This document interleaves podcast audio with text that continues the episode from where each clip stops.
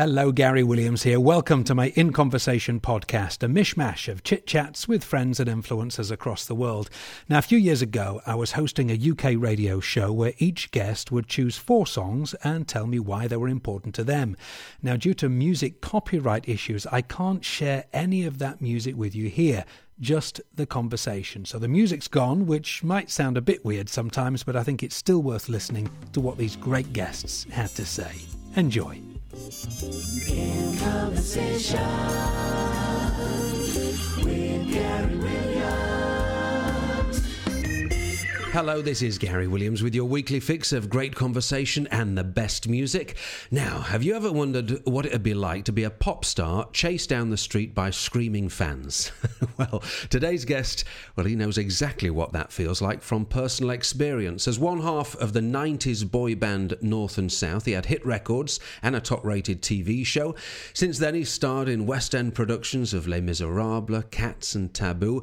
He was also the first non-US citizen to appear on American Idol. Tom Lowe, welcome to the programme. Oh, thank you. Thanks, Gary. Thanks for having me. What's special about Take That and that particular track for you?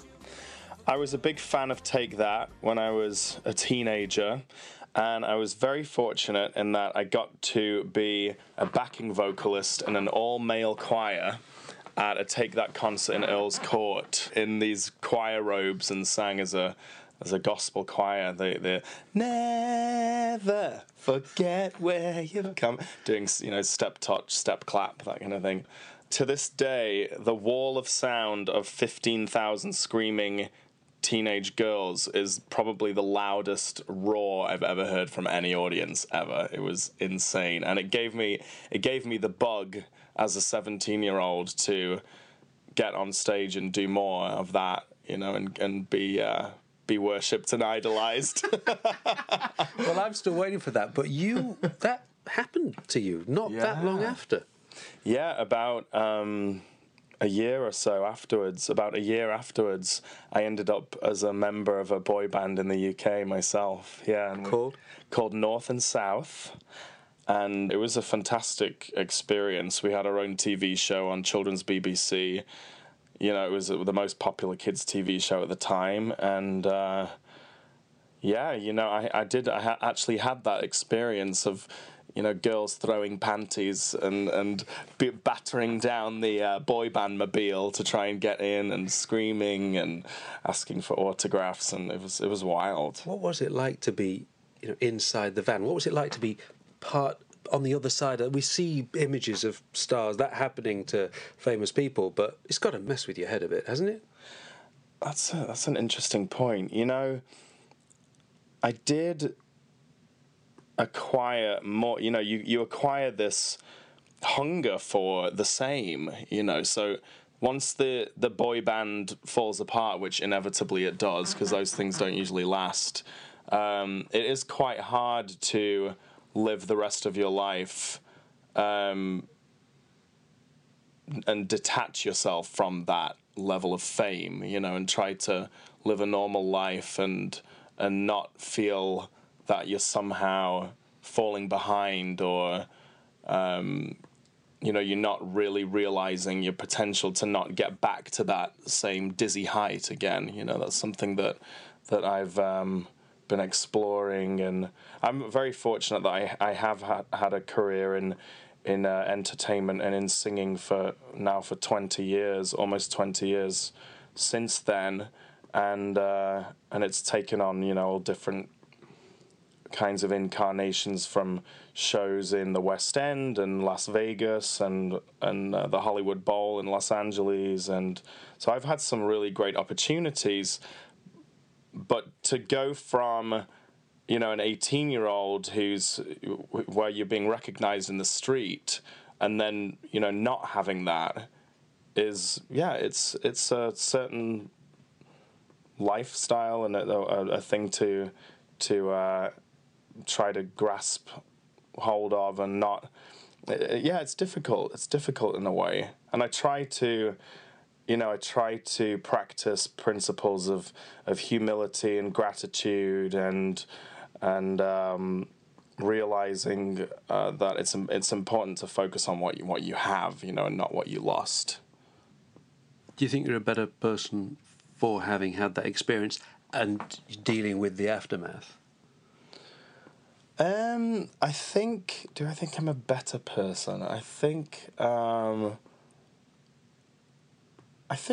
had a unique window into a certain life, and I have managed to come to terms with, you know, the life that I have now, which is not... I'm not famous, you know, I'm not famous today, and it's okay, you know, it's actually wonderful. I'm happier now than I was then.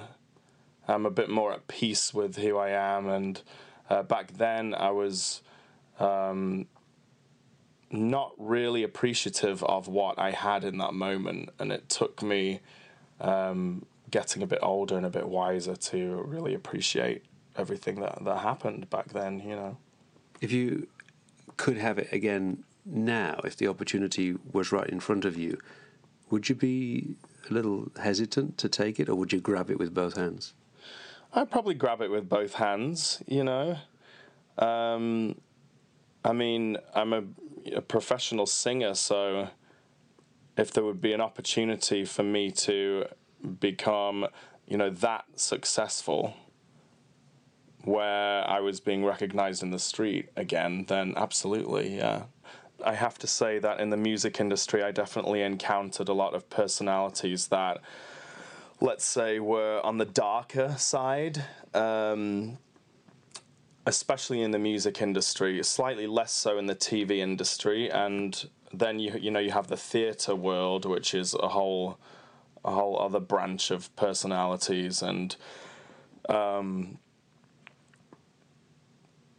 you know, there's a certain lifestyle that goes along with that, and it can be very dangerous, especially for a young person who's starry-eyed and who, you know, and he just is seduced by that lifestyle. It's I've definitely gone down that road and seen the very bottom that journey can take you on, and then come back again and found myself in a much healthier, saner, more balanced, happier place. Do you sometimes see people competing on Idol and the X Factor and think, oh, I wish I could just call them up and give them a bit of advice or so? Do you feel worried for them? I wouldn't say I feel worried for them. It's more, you know, because I was a contestant on American Idol, and you were the first non-American contestant on American Idol, is that right? Yeah. In 2007, and it was again a really fascinating window into how something works on the inside, and because everybody says it's fixed, right? It's all sort of planned in advance, and the whole thing's kind of just a produced pantomime. I mean, was it what you expected it to be when you were part of that? I wasn't quite prepared for how much the focus is put on making a TV show, and how it's, you know, less about finding the absolute best singer or best performer, and also there's a great emphasis put on the squeaky clean aspect of the people that make it to the, let's say, the top 24, the actual live show. You know, and finding all these things out was very interesting, and I ended up writing a musical that was based on my experiences on American Idol, and it was quite a cynical satire on the inner workings of reality television. So I do cringe a bit when I see these shows now, having seen what happens on the inside, especially X Factor, actually, which I auditioned for in the UK. And some of the way that the ways that people were treated behind the scenes was really quite shocking on that show. Yeah, just mind games, people being put in high pressure situations just for the point of making them break, making them cry. You're not feeding people for long periods of time, putting them in rooms and not allowing them to speak with their knees touching each other. That sounds horrendous. Yeah, it was pretty miserable. And so but by the time you get to perform, you haven't eaten in maybe 9 hours, and you've been told to sit in silence with a bunch of strangers with your knees touching each other. And then you get, you know, then suddenly you have to perform in front of Simon Cowell, and it's very bizarre. Very bizarre, and I'm not sure. I think that they're trying. I'm not sure what they're trying to accomplish by that. Whether it's make people's emotions become heightened, or make people perform in strange ways so that they can be ridiculed. I'm not entirely sure. You're listening to Gary Williams in conversation with Tom Lowe. Tell me about your next record. My next record is a song that I wrote while I was in China. So I studied Chinese language in Beijing and also at Harvard University in America. And on one of my trips out to China, I met a couple of locals who were sharing a cab ride with me to go visit this glacier in the mountains that I had to write about because I was working for a travel guide, a Let's Go travel guide, which was a budget travel guide for students.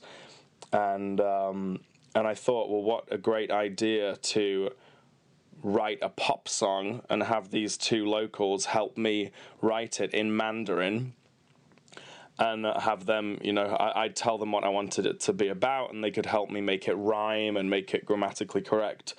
So it was a 4-hour journey, and by the end of the trip, we had this original pop song. Sounds better than counting blue cars. It's a good way to spend your time, right? I Spy, yeah. Let's take a listen. In conversation with Gary Williams. It's called Jiayuguan. Jiayuguan. Yeah, Jiayuguan, and that's the capital city. It's the name of the capital city in this particular province, Gansu province in north central China, where this particular journey in the cab started from. And you wrote that song with the help of four locals? Yeah, I told them what I wanted to say. I wanted to be very simple. So basically the words are, you know, I went to the store and tried on some clothes, but they didn't fit. I went to the movies, but the movie was boring. I ate some food, but it wasn't very nice. But then I saw you, and all my troubles melted away. It was that kind. Sounds much nicer in Mandarin. So I gave them the idea. They translated it, or, you know, helped me translate it, and then I had these lyrics, and I went back home to England and wrote the music on the piano. You are a cultural attaché for Harvard University, is that right? Yeah. That's so cool. This was another trip to China. The instructor of the Harvard Club of Tiger Crane Kung Fu. He's got a long business card. He happens to be a descendant of a former abbot of the Shaolin Temple, which is the center of Kung Fu in China. It's where Jet Li was trained, and there's a movie called The Shaolin Temple, and it's, you know, it's one of the most famous temples in China, and you visit it and you can see the monks performing their martial arts. You know, they're balancing on spears and doing all kinds of tricks that just seem to defy British monks logic. Don't do that kind of stuff, do they? No, they just sort of quietly go about their business. Shave their heads and pray a lot. You're listening to Gary Williams in conversation with Tom Lowe. You've chosen one of my favourite Portuguese-Brazilian songs. Introduce it for us. I picked this song, Desafinado, mostly because George Michael is performing this particular rendition, and he's been a huge inspiration for me, not only vocally, but also in my songwriting. Let's take a listen.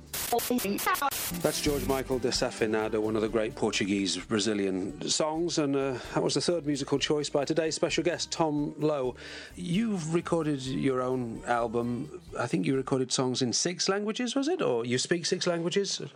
5. Oh, sorry. It's about time you learned another one. So what was the inspiration behind the album? I was living in LA, and I had all these songs, and I wanted to record them, so I found a producer on Craigslist and went over there, and he gave me a good deal, and we went from doing a piano demo to him bringing in all his musician friends, and he'd produced Smokey Robinson and Gino Vannelli, and he was giving me this really great deal. And so on every track, we had about 5 or 6 different recording sessions, bringing in different musicians. Then we'd do a vocals, and we'd record the vocals multiple times and pick all the best parts. During all my travels through the world, I've ended up accumulating all these songs in different languages. One of them is based on a poem written by someone I met in Venezuela, so that was in Spanish. And then one of them was a song that I wrote in English, and I had somebody that I met in Brazil translate it into Portuguese, and then I wrote the music around the rhythm of the Portuguese language. And then finally I sang the version of Autumn Leaves, the standard, in the language that it was originally written in French. How does it feel to listen to a song, a composition of your own, something that only exists because you thought of it? It feels great. It's the same as if, I just write a poem, which I often do. I'm on a flight and I'll just randomly write something, and then it's this feeling of creating something from nothing, starting from just absolutely nothing, and then after a little bit of work and a little bit of thought and a bit of a creative twist here and there, and an idea that is pleasing to the ear, and then you have this little piece of art. It's wonderful, It's I don't have any children, and so it's nice to leave little pieces of things behind. Right. Are you still ambitious? Yeah, I am still ambitious. I have all kinds of goals for the future. I'm also, I'm ambitious to see the world as well. I just love to travel, and any opportunity I can get, I like to be on the move and seeing parts of the world. I just visited the Iguazu Falls I went to the Argentinian and the Brazilian side, and I just feel that it feeds me, it feeds my soul to see these things, and I find it very difficult to stay in one place for too long a period of time. I get quite bored easily. So do you like to travel alone or with other people? I like both. It's very hard to find somebody that you're compatible with enough to travel with extensively, because you're with that person 24 hours a day. Usually you'll share a room, and you'll be traveling with them all day, and because you're in a strange place, you don't tend to go off and do your own thing. So it's quite unusual to meet someone that you can share that experience with, and it be an entirely drama-free, argument-free experience. So I do like both. I like travelling by myself. I'm perfectly comfortable travelling by myself. The nice thing about travelling on your own is that you're more inclined to get out there and talk to other people and meet other people. I think if you're with another person, or especially in a group, it's so easy just to be a little bit lazy and just to stay within the safety and comfort of that group. Yeah, absolutely. But that kind of defeats the object, part of the object of travelling. Yeah. I mean, one of the major parts of travelling is meeting the people, that's just as big a part of getting a grasp of the culture as seeing nature and seeing whatever that place has to offer from a touristic point of view. So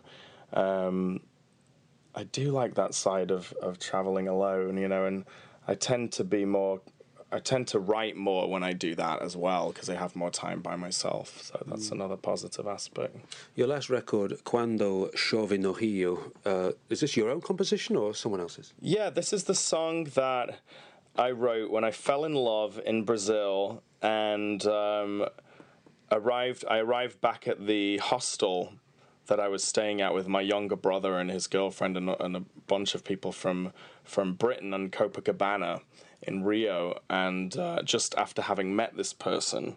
And everybody was asleep, and so I sat in the breakfast area and I wrote this. You know, I was full of inspiration because I felt like my heart was going crazy, and I'm in love. Yeah, I wrote this song, and it happened to be, it was raining at the time, so I thought, well, I wrote this poem about how there's nothing to do in Rio when it's raining, because everything that I wanted to do, whether it be visiting the Christ statue or the Sugarloaf Mountain or the hand gliding, or just go to the beach, because it's obviously a very beach-oriented place.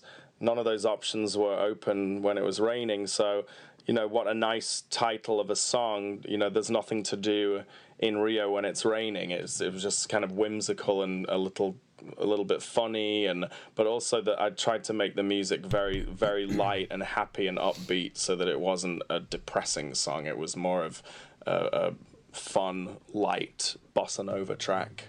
Tom Lowe, thanks so much for talking to us today. Thanks for listening. If you want to get in touch and hear more interviews just like this one, head over to my website, garywilliams.co.uk.